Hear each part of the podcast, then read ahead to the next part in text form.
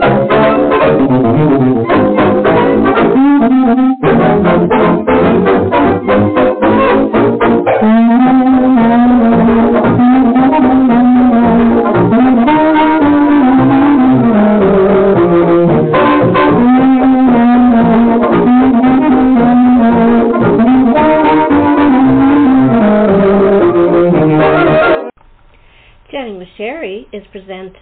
The writers and illustrators of the future.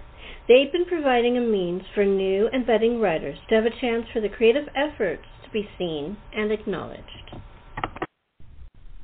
Welcome to Chatting with Sherri. Today we welcome award-winning writer Michael Panter. We're going to talk about writing and movies and TV and inspiration, all kinds of different stuff.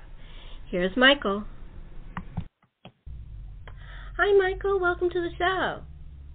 Hi, Sherri. Thank you very much for having me. How are you? I'm good, thank you. I'm uh, stocked up on coffee. It's currently half past 12 in the AM here in Sweden. But uh, aside from that, I'm very good. How are you? yeah, after midnight. Yeah, here it's in at 3:30 and it's hot and mm-hmm. it's humid. Um, but otherwise, I'm fine. no, good, good. Typical summer. Mhm. Um, how is it there? How's the weather? It, at the moment, it's actually quite mm, temperate. It's, it's not too bad actually. Sweden, Sweden, uh, which is where I'm, where I am, is uh, very much a country of of two seasons. Um, it's uh, in the in the winter it's extremely cold and extremely dark and it snows a lot, and in the summer it can be really really hot and really really nice. Um, and it's been very hot for the last few weeks. This week um, it's been a little bit rainy and not too hot, so it reminds me of home. It reminds me of England, which I quite like. Yeah, I mean the the second one sounds like England. yeah, yeah, yeah, yeah. Channeling channeling the English weather without a doubt. Well, do they get the English weather there? Does it go up to the Scandinavian no, countries? No, I, I, like, like I say, I, I think Sweden, England seems to be sort of dreary and rainy almost all year round. You know, we don't really have extreme temperatures in the winter, and it can get, you know, it can get quite hot in the summer, but a lot of the time it's just sort of grey and cold, uh, grey and miserable, not cold. Um, whereas in Sweden, you know, they, they have a, a few months of real summer, um, and then they have a few months of real winter. Um, and, and in the summer, it's the complete opposite to the winter in terms of the um, the the light that you get. So in the summer, you know, we here you get you can you can have you know almost 24 hour daylight. Not not exact not exactly. You know, it goes it does get dark for about two or three hours. But you know, at midsummer, which was only a couple of weeks ago, um, there it's like it gets dark at about midnight, and then the sun comes up again at about 1 a.m. So they only have about an hour's worth of, of true darkness.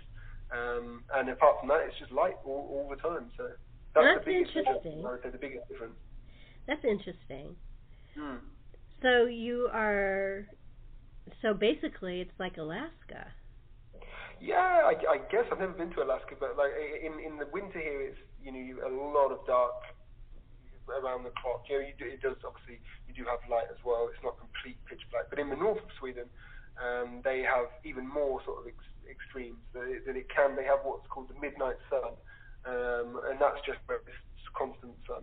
And then in the winter it can be constant dark. So here it's it's not as bad as, as that. We we we get in the winter, you know, you get a few hours of daylight, and then in the su- in the summer you get about, you know, sometimes right in the middle of summer you get like maybe an hour, hour and a half of dark, and then it's not completely completely dark; it's just darker. Um, but you know, up until 11:30 p.m. it can be extremely bright, and then it gets bright again at like 1 a.m. half past one. That that's interesting. I don't. I. But does it make it hard to sleep? the curtains are really good here. The, blind, oh, yeah. the blinds, the blinds tend to be really good here because because of just that. Um, because otherwise, it's you know essentially you're sleeping. Um, it's like trying to go to sleep in the middle of the day sometimes. Um, And you know, if you if you miss that sweet spot of, of when it is dark, say for as a, as a as a writer, like I a lot of the time can write up to write to into the early hours of the morning. If you miss miss that sweet spot, you know you are quite literally going to bed when the sun is already up, and and then that's when when a, a really good pair of curtains or, or a good blind comes in handy. So you guys have like blackout curtains. Yeah, actually we don't. We need to invest in some. Um, we we have blinds uh, and they they do a job, but a lot of people here will have complete blackout curtains because otherwise, as I said, you you are faced with with trying to get to sleep um, in in what is essentially you know the sun is is just as bright and it's just as light as it would be at like 11 a.m. midday almost. That's interesting. But at least it'll give you if it's like light all that time. It makes probably makes it easier for you when you stay up late to write.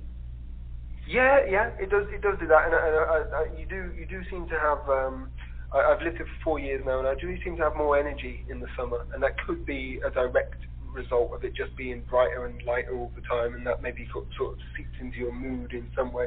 Uh, and then on the other hand, in the winter, it can you know the days are long and cold and dark, so it's quite the opposite. So like I said before, very much a country of, of two seasons, despite the fact they do have an autumn and a spring, of course um, it's it, I see it more as a country of two seasons. I can understand that. It's it's just like people say that California has no seasons, but that's not true. well, technically not true, right? No, we do have seasons. We have all kinds of se- we have rainy season, we have humid and hot like now. we have foggy in June and then really, really hot in August, and there's yeah. all kinds of stuff. And then in fall it gets rainy again, and yeah, I mean it's quite it's quite nice with with the the the, the one the one um, positive about the about Sweden being so very different in the winter to it isn't to how it is in the summer is that it's completely different things that you can do, right? You know, like a lot of people in Sweden like to ski and they like to uh, uh, snowboard, and, and some people go ice fishing, and and then in the summer you have a completely different country. You know, you have a complete a, a lot of different things to experience, um, and that's quite fun. Yeah, I would think so. That's mm. cool. Um, are you? I mean, I know you're a busy guy, but do you uh, like to read any books? I mean, do you have favorites? Yeah, so so I I read as much as a time allows and b my own writing allows, and and with with the time issue is is not so much of a of a problem because you know I can always find like a half an hour before bed to read a chapter or something or other. But but the writing issue, so so basically when I'm when I'm writing my own stuff, which is essentially all the time, um, I try to avoid reading stuff because I've found that when I when I write and read simultaneously, or not simultaneously, but you know, if, if I read a book and then go to write, or I read a chapter and then go to write my own chapter, I feel like if the book is, is good enough and the voice is strong enough, um, I almost feel it leaking into my own work, hmm. and, then, and then my own work becomes like a poor imitation of whatever author I'm reading at that moment. And, and it's not something I do consciously; it just sort of happens. You know, I can write a write write a passage, and and then I'll go back to read it the next day, and I'll think, hmm, that's that reads like a a not as good George Martin or a not as good Mark Lawrence or a, you know what I mean that sort of thing. So so I, my my solution to that was to okay, well if I'm if I'm going for a patch where my you know uh, say a few weeks where I'm brain if I'm brainstorming or, or world building or something and I'm not physically writing, then I then I can read and it's no problem. But I find that if I'm deep into a project um, and I read at the same time um, on the same days, it just doesn't work for me. It, it becomes a bit of a problem. Hmm. That's interesting. I guess everybody's different. Hmm. I, I, cool. I, I, I I usually have always read, even when I'm working on my own writing. I can't help it. I'm just a reader. yeah, yeah, yeah. Um, so you said George Martin and who was the other person? I didn't catch. Mark Lawrence. Mark so he's a, a, British author. Um, he wrote the what's the Broken Empire trilogy, which started with Prince of Thorns, um, which was a, that was his sort of that was his debut novel, and that was a, a, a sort of a, breakout his breakout novel. That that did that did really really well, um, and sort of propelled him into into the sphere of of British fantasy writers. It's very much grimdark, but um, but but he he I quite like reading reading reading uh, Mark Lawrence. George Martin. Um, I mean that is solely uh, A Song of Ice and Fire, and those books are I I love them so much that it's like I reread them. Um, at this point, once a year, in the sort of vague hope that one day I'll see, you know, the announcement that uh, the Winds of Winter is actually has a published date and it's coming. Um, but um, so so I, I read I reread them quite a lot. Um, and aside aside from that, I I, I obviously uh, uh, like Patrick Rothfuss, Brandon Sanderson, all of the sort of the heavyweights of the, of the fantasy scene. Um, I, I, I read, you know, whenever whenever Sanderson has a new book out, I'll, I'll read I'll read that. Um, Patrick Rothfuss, sort of in the same category as George Martin now, where you know there's only so many times I can read uh, The Name of the Wind where you know while, while I'm while I'm waiting for the third book to, to, to be released, there's only so many times I can reread his other stories. Yeah. Um, but uh, and then aside from that, I, I like to read outside of the genre a little bit. I really like the um, uh, Jack Reacher novels by Lee Child. Um, I'm, I'm, I, I was reading one of those. Uh, that was the last thing I was reading. That was a couple, no, more than a couple of months ago actually. That was kind of at the beginning of the year was the last time that I, I read I was sort of really invested in a book, um, but I allowed myself to be to sort of get carried away with with that instead of focusing on my own work. Is I don't know about you, but when I get really into an author, I get like I have to read all their books. Mm. Are you like that? Yeah. Yeah, so so I am to a degree. So so I mean, for example, the the the, the, the Jack Reacher series is obviously like 20 books long or something, but obviously that's just in that series. That's just his, his thing. But then I, I haven't read anything else from Lee Child, and I would say um, certain authors I will read. You know, I'll read and I really like their the tone of voice, or I really like the uh, the, the the style of their prose, and and then I'll and then I'll, I'll look for other things that, that that, that they have. But at the same time, I can also be and this actually happened with, with Mark Lawrence, uh, the, the author I mentioned before. I read I read Prince of Thorns and the two, uh, sorry, I read all the books in that trilogy, and then I read I went to read his something else, and I just didn't enjoy it anywhere near as much. I, I just uh, so then I was wondering, oh maybe maybe it was just that specific trilogy that that, that I enjoyed. Um, and I, and again, I, I will give every author sort of a fair chance. You know, I did read other stuff of his after that, but um, but I, I, I wouldn't say I'm one of these people who like if I enjoy something I have to read everything that author's done. I, I'm more sort of more sort of attracted, I think, to the to the stories themselves. You know, if I like a story, if I like the a series of books, if I read the first one, then of course I will buy all of them. Not usually at once, you know, before I've even read the second one, and just ho- and just trust and hope that that they're, uh, the, the sort of the story gets better as it goes along.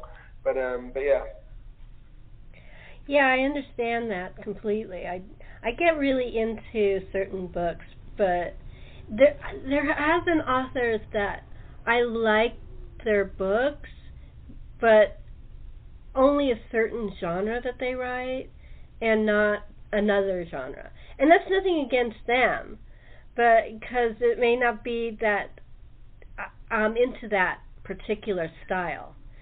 Mm-hmm. You know, um a good author is a good author. Um, yeah, I agree. You know, like uh, outside of science fiction, one of my favorite people is Agatha Christie, and she wrote in so many different genres.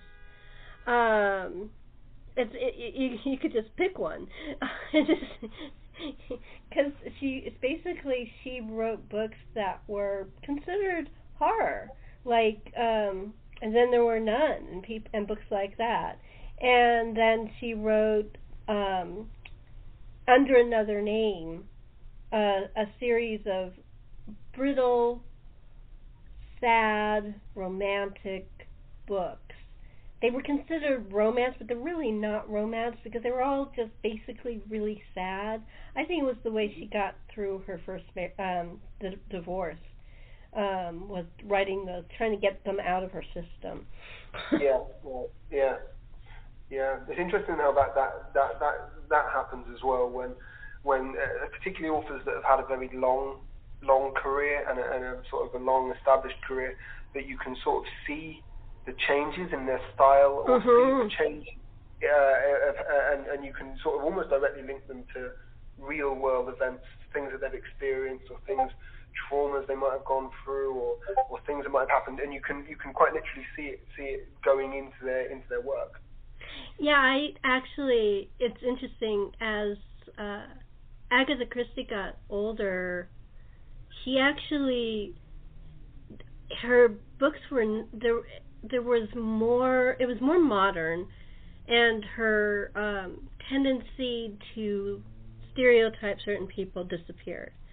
And I think that was basically because she traveled so much and she met those people and she learned uh you know not to do that because she actually met people that she was stereotyping. Exactly. Exactly. I think it's really interesting. I mean yeah, people I do grow and change. Mm-hmm. yeah they do. They do. And, and and again that's that's one of the most interesting things about reading works from people who people who write over the course of decades uh, is to see how their own work changes, you know, how their voice matures and develops uh, based on, on the person that, that they are maturing and developing into. That's true. I mean, and there was, um, I also, the first mystery books I ever read were Ellery Queen because I actually had a crush on the actor who played Ellery Queen in a TV series, okay. Jim Hutton. Um, and so I started reading the Ellery Queen books, but it's really interesting. They were so different from, and the the, the people who wrote the mystery series, the the screenplays for the mystery series, were the same people who wrote the books. They were cousins. Yeah. There wasn't Ellery Queen. There were two cousins who wrote the book, and the books. And there was a lot of prejudice because they're from the Golden Age. Uh, there was a lot of prejudice in the early books um, and yet, when you read the later books, it's not there anymore. You know, yeah. it's interesting. Like I said, people do grow. Yeah, it's, it's completely natural, right? Yeah. like I said, it's just very, very interesting to see how that then shows through in the in the in the written word. Yeah, I think it's very interesting. Well, you gotta when you're reading older works, you have to close your eyes to that because it's just in every book, every series. There's going to be something yeah. that will upset you. I agree. I agree. But then, but then again, they they they are products of their of their time, mm-hmm. and I think you have you have to bear that in mind with with certain pieces of certain pieces of fiction that were written in an age that is very very different to the age we live in today. Exactly. So, so it makes it makes sense that the that the that the voice and the the elements in in certain elements in stories are going to be completely different to what would be the norm and even accepted today. That's that's exact. I mean, if you read something that's from Regency period, like Jane Austen, it's full of stuff that could upset you if you don't, you know, you have to read it in the, you know, with the mindset that this is this period and they this is the way they were, but they write beautifully and give them a break. exactly, exactly. Like I said, sort of take it for what it is, and and and try not to try not to consume it with with the with your your modern day lens on. Mhm. Yeah, you can't read classics with your modern lens. You just can't. No, no, absolutely not. Uh, I mean, and you know, I, I love all kinds of stuff. I like I've read Greek plays and and all kinds of stuff, and you can't you, you even the language of it, or like Shakespeare and the language of that. You just you have to read it with the mindset of who you're reading. Mhm. I agree. Um, so my next question is, when did you start writing? What were you a kid? Oh, when when was I not writing? Okay, um, so you yeah, were a kid. So I, I, I was I have been writing my entire life. Uh, right, I've been writing stories as far back I think as I could hold a pen. Um, I my my earliest my earliest memory of writing um, is is writing on my bedroom floor with a, a pencil and paper and just reams and reams and reams of, of, of, of paper, just just having ideas and, and, and just writing stories out of them. And then and then the first I think the first proper story uh, I wrote was in 1998 or 1999. It was when basically it was directly after Star Wars: The Phantom Menace had come out, and so I was I think seven or eight. I want to say seven. I could I could have been eight, but um, but I uh, anyway I came home um, from the cinema and decided that I was going to write the sequel to to A Phantom Menace. So I did over the course of I don't know how many days, weeks, whatever. I just wrote again with pencil and paper, um, and then I finished and gave it to my mum and said, you know, can you send this where it needs to go? I've uh, you know I've written the next Star Wars film. Um, obviously, it didn't get the reaction I'd hoped for in terms of, uh, you know, George Lucas decided not to run run with that. um, uh, he went with Attack of the Clones, which, um, interestingly enough, up until a few years ago, had the lowest IMDb rating of all of the Star Wars films. So I'm not saying that I would have I would have written a better sequel to Phantom Menace, but I tried. Um, and um, yeah, and then from there, I, I, like I said, I've been writing for as long as I can remember. Uh, and then around about 2000 and 2017, I decided to actually take it seriously and start writing with intent to, to actually publish things professionally and, and and eventually make a career out of it. Because as far back as I can imagine, uh, as far back as I can remember, my um, my aim was always you know, what do I want to do in life? Well, I want to be an author. So. I think that's great. Mm. Did you? It's a long word. did you um, did you study it in school? Uh, writing. Um, so so no so so what so I did um, I, I when when I was when I was in school, by far like far and away my best subjects were English and English literature, um, and they were the ones that I enjoyed the most. Um, and then I decided when I was going to university, I had a choice between going to university and studying creative writing or going to university and studying journalism. And I, when I was sort of, when I sort of done my research and, and, and, and looked at the sort of pros and cons of both, I decided that, well, with journalism is of course, uh, you know, a much more sort of stable job if you if you graduate you know from university with a journalism degree and you can get into journalism then you you know you have a, a way to sustain yourself while you're writing as opposed to you doing if I'd have done you know gone down the route of taking a creative writing degree um, it's there is no sort of concrete job at the end of it where it's like it's okay I'll be a creative writer. You know all writing is creative. So I, so I, I made the decision to do, study journalism um, as a way of sort of keeping my, my tools sharpened and I would still be learning techniques regarding writing and I would still be writing every day. Um, but at the same time, uh, have a little bit more solid ground under my feet, should we say. Um, so, so yeah, so I studied journalism at university. So you're in the, you went the same route as Dickens. yeah, yeah, pretty. You could say that. Yeah, yeah. yeah, people didn't don't. Some people who don't look at stuff beyond well what he wrote. Um, I'm nuts. When I read an author and I like an author, I have to find out about the actual author, so I know all about Dickens. Yeah. um, but yeah, he was like really into um, just helping to find out about the poor and trying to get uh, you know better life for people and stuff like that. But that leaked out into his writing too. Of course, of course, of course. There's, yeah, it, it, I was just about to say that's that's sort of evident in, in his in his writing.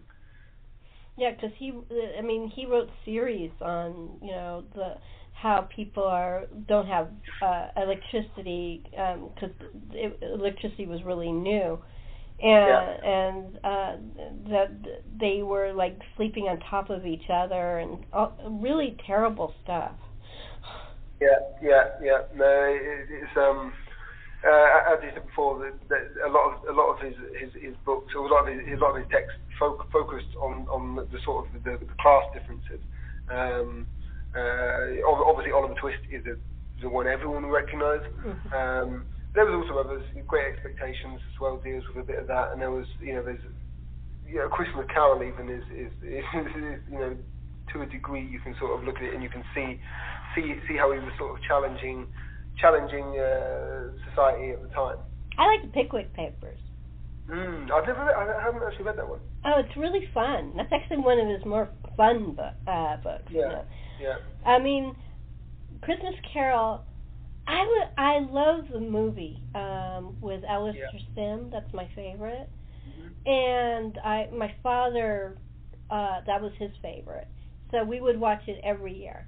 Uh, the Alastair Sim version with Patrick Mc, oh, what's his name? He was in the Avengers. Um, anyway, he was in it too. He played mm. Marley, um, young Mar, no, old Marley. He played Marley. Oh yeah, okay, okay. Um, and um, uh, so uh, that's that was the Christmas Carol I knew. So when I got the book when I was about I got it at the library. I think it was about ten or eleven, something like that. I was the smallest book you ever saw. It is like tiny. It's a novella. It's not really a novel. I was so shocked. it's like one of the most influential books. It started Christmas in England. It did all of this stuff, yeah, and it's absolutely. this tiny little book. Mm-hmm. I think it's like yeah. about I think it's like a hundred pages. I mean, it's really like a one day read. Yeah, yeah. Yeah, I have a, I have a much I have my own version that I bought of it, but when I I was when I got it at the library, I went, "That's it." yeah, I, it's funny actually. I, I remember thinking the same when I read um, Animal Farm and um, uh, by George Orwell, um, mm-hmm. and and uh, 1984. Um, I remember thinking the same thing. Um, where, where it was kind of you know it, they, these are they're such sort of powerful books, and they're they're such sort of important relics of literature. And I remember thinking when when I when I got the books to read, I was like they're, they're, you know, I, I read like Animal Farm in like, a, like you say, like a, it was like a day. Mm-hmm. Um, and and it was like they're just the, the message they convey and the way that they're written is so clever and so strong that it's like you can sort of, you know, essentially, you know, I don't want to go as far as say change the world, but to, to in such short, in such few words, um, make such a big impact. Yeah. Yeah, I mean, another book uh, that I was shocked was very, very short was The Time Machine by uh, H.G. Mm. Wells. I mean, yeah. another one-day book. I think it's a little yeah. longer. I think it's like 160 pages or something like that. But yeah. but another book that I mean, that's like the quintessential time travel book. You know, I mean, mm-hmm. it's like um, one of the best books on that. And he was really talking about some stuff that was really disturbing him. Yeah. Uh, about what the world is and what he was worried that will happen to the world because all that anybody can talk about was war. And he was worried that we were going to blow ourselves up, which, mm. you know. Uh, yeah, pressing issues. Yeah. Um, but it, was, it, it, it, it's, it's another book that really affected things and affected the world, uh, and certainly affected writers. Uh. But and the, why are they so? You, you the first question you ask when you get that, like you probably did with Orwell. Why are they so short? Yeah, how they? Yeah, yeah, yeah. It's just interesting. Yeah, I agree. I agree. Very interesting. Um, I'm going to turn this discussion. I wanted to know how you found out about Writers of the Future.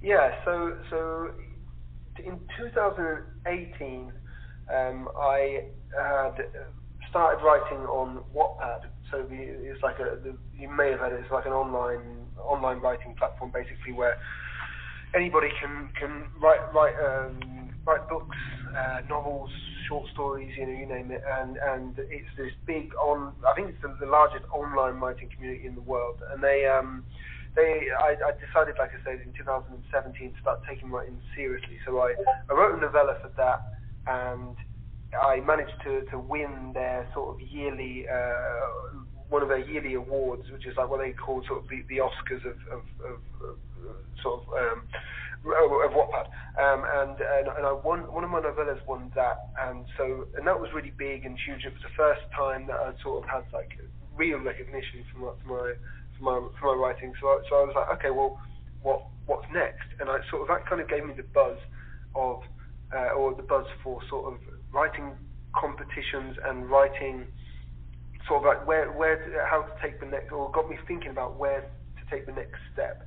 And so I googled um, I, I know I write mainly or almost exclusively in, in fantasy and al- almost exclusively in second, secondary world fantasies. So so I googled top writing fantasy writing contests in the world, and Writers of the Future was the top of the list. It was like on quite a few. You know that was the first one that came up in the Google search. And when I, when I sort of did my research on it, it was like everybody was just talking about like, oh, you know, win win this if you sort of want to want to want to take a step up and really sort of get yourself out there and, and, and give yourself the best possible chance. Um, winning this is a good way to do it. Um, so so yeah, so that was that was how I found out about it. That's cool. And uh, did you uh, did you have to try more than once, or did you win on your first attempt? No, so my I, I submitted three times. The first, my first one um, actually made finalist, and that that was what I think gave me the, the hunger to go back again because I, I it wasn't like I'd set my, com, my trained my sights completely on winning Writers of the Future. I think I, I'd, of course I'd, I'd heard about it, but the first time I submitted, I I did, really didn't know just how big it was in terms of the you know the flying you up for the workshop and stuff. I didn't have any. I just had just seen it on Google as like this is a really really big writing competition, you know. So so I submitted and I, I made my first submission made finalist. So I so so then I, having realised that sort of how close I'd come, I dug a bit deeper, and then was like, oh my god, I was really close to this extremely incredible opportunity. Um, so I submitted again and I got an honourable mention, and then I um, submitted a third time, um, and and that one was actually funny because I'd originally I sat down and, and I had I had a, a good idea of, um, and that I wanted to what I wanted to do, and I said, okay, well I'll I'll submit this for the first quarter uh, entry. It would be a first quarter entry, so that's I, I believe from September to December um, is what they count as the first quarter of, of each of each volume year. So so I submitted. Uh, sorry, I planned to submit, and then life got in the way, um, as it you know, as it so usually does. Mm-hmm. Uh, and I I had a son last year in February. Oh, and congratulations! Because of that, my thank you very much. Yeah, it's, there's been it's been a whirlwind uh, of, of sort of positivity and love. Um, but that on uh, by, on the other hand wasn't uh, extremely conducive to my writing. Um, so, so I actually ended up submitting my story the day of the deadline on the last quarter uh, of that year. So it took me, um, I would say, the better part of it must have been like from actually hardcore, well, not hardcore writing, but actually actually seriously writing. I, you know, it took me months and months and months, way longer than I than I had anticipated. But I got it in, and that one proved to be the winner. So it was good that I got it in when I did. That's really cool. And did you enjoy the workshops and stuff? Oh yeah, they, they, it was incredible. I mean, the whole experience is uh, is unforgettable and extremely unique Um, and it, it was, of course, you go into it with expectation. You you know that it's you know it's going to be extremely helpful, but but but everything, the the way we were the way we were sort of the way we were treated, the the things that we got to to learn from you know from these sort of titans of, of the fantasy sci-fi field. Um, it was it, it was incredible. Like it's difficult to put into words really without sounding cliche. Um, it was very how, beneficial it was, and just how how sort of awe-inspiring the whole experience was. I think that's really cool, though. Yeah, no, no, without a doubt, it was. Um, it was it was great. Like I said, you go you go into it with anticipation, and you you you, you half know what to expect, but um, but but it really is what you know for anyone out there who who is submitting or thinking about submitting to Writers of the Future, I, I really can't recommend it enough. Purely, purely just you know, without all of the other perks, without without being being you know professionally published in a, in a best-selling anthology and all the rest of it. Just just the workshop and being in in LA for that week was like, really was a sort of once in a lifetime experience. I think that's really cool. How did did you um get the reveal of your of your artwork and did you pick yours out right away? Yeah, yeah, I did, I did. So, so my, my one was um, uh, first off, I have to give a shout out to Brett Stump, who was my illustrator. He he did a tremendous job, um, but uh, so he made it very easy for me to, to pick out right away.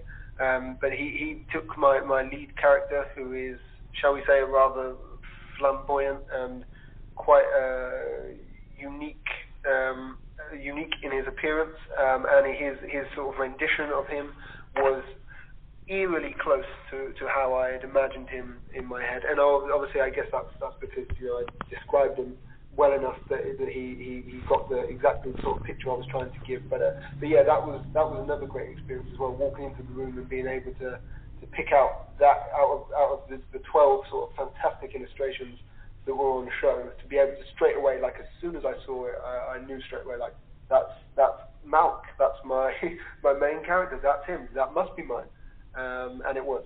That's really cool.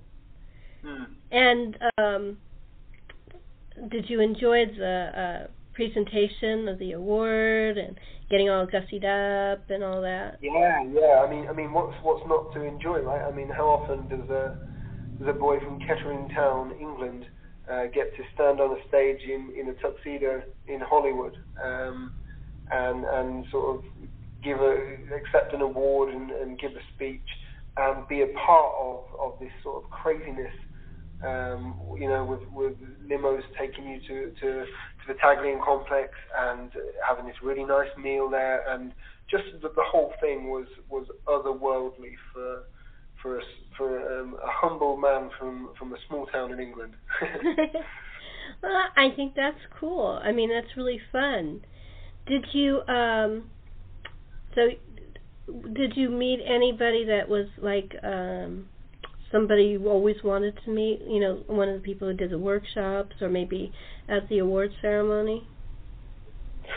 Um some, say say someone I've always wanted to meet, I wouldn't say so purely because I don't read enough sci-fi and fantasy as I as I should do. So like my my um, of course I've read books by Kevin J Anderson and I've read um, and I, I've read short stories by Jody Lynn Nye before and Dean Wesley Smith. So so obviously I knew who these people were. I wasn't going into it completely blind. But but like uh, for for example, a few of the the other writer winners, they they had been sort of fanboying or fangirling over over certain of our judges for years. You know, since they were little, they were like their favorite authors. So for them, it was like a wow, my God, I'm meeting the person who put me on the path to writing. You know, I know uh, Desmond, uh, the writer who won the Golden Pen this year. He the reason he started writing was because he he had read uh, Dean Wesley Smith's uh, anthologies. So, so for him, it was a real sort of starstruck, like, oh my God, I'm, I'm literally getting a lesson from my writing idol. Um, whereas, whereas for me, I, I didn't go there thinking, like, oh my God, there's this person, this person, and I didn't, I didn't, didn't have any of that. But at the same time, it was there, getting, getting to listen to them. Um, it's, it, is easily sort of clear uh, why they are as successful as they are, and they were all they were also so so genuine and so so nice um, in, in everything they did. So yeah, I really can't thank the judges enough. I think that's cool that you got to at least uh, enjoy all these amazing people. That's really mm. fun. Yeah, I mean, it really was like a sort of I've described it as an experience that money can't buy. To sort of have all of these really, really, really good writers all in the same room, and you can literally ask them anything, and they will, you know, explain the sort of secrets. Uh, don't want to use the word secrets, but you know, they they pull the curtain back and reveal everything, uh, you know, to do with the industry and, and and writing in itself, and then and then you get to go to the the bar and chat with them until the early hours of the morning about anything. And you know, you can ask them any question you you ever wanted to to ask a successful author, or any question to do with writing, or you know, intros, or, or creating villains, or anything. Like that. You know, they they are literally there to just just give you whatever information you want, basically. So so so it was um, it was very special. That's that that's the best part. That's something cool. Um, for the uh, the people listening, could you give the full name of the book and the uh, ch- um, the number? I forgot the the which which copy of it it is. I, I forgot what they call it. Uh, yeah, no, it's okay. So it's um, the, the the full name is L. Ron Hubbard presents Writers of the Future, Volume Thirty Eight. Thank you. Volume. That's I just blanked out yeah. of my little head. yeah, no worries. I've been, I've been seeing that that title every day for the last you know two months or so. So, so uh, yeah. Um, what's the name of your story? My story is Lilt of a Lark. Okay. Very a, poetic name. yeah, that, that actually um, ties in quite quite well with the poetic nature of the piece. I would say it was it's intentionally poetic. Okay, makes sense. Um, do you have a website and what social media are you on? Yeah, so so my website is www.michaelpanter.com, nice and easy, um, and my uh, social media handles, I'm on, oh, I'm on Twitter and Instagram, and that's both Michael Panter 5, uh, the number 5. Uh, sorry, the, the, the, digit 5, not spelled out, so Michael Panter 5. Um, and then I have an author page on Facebook as well. Which is Michael Panter Author. Michael Panter Author. Okay, and are you, do you have anything that's coming up that you want to give a plug to? Um, nothing coming up. I would say watch this space. Um, I'm currently writing a novel, which is uh, not an expansion of, of my winning story from Writers of the Future, but it's it's the same world, same character, um, and more of his his uh, rambunctious tales. That's terrific. I think that's really cool. Well, um, we're come to the end. I, I want to thank you so much for coming on the show. I hope you enjoyed it. No, very much so. I'm always happy to talk. Thank you very much for having me, Sherri. Thank you. And thank you for chatting with Sherri.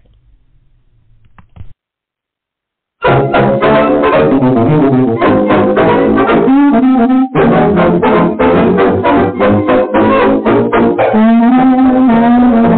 you.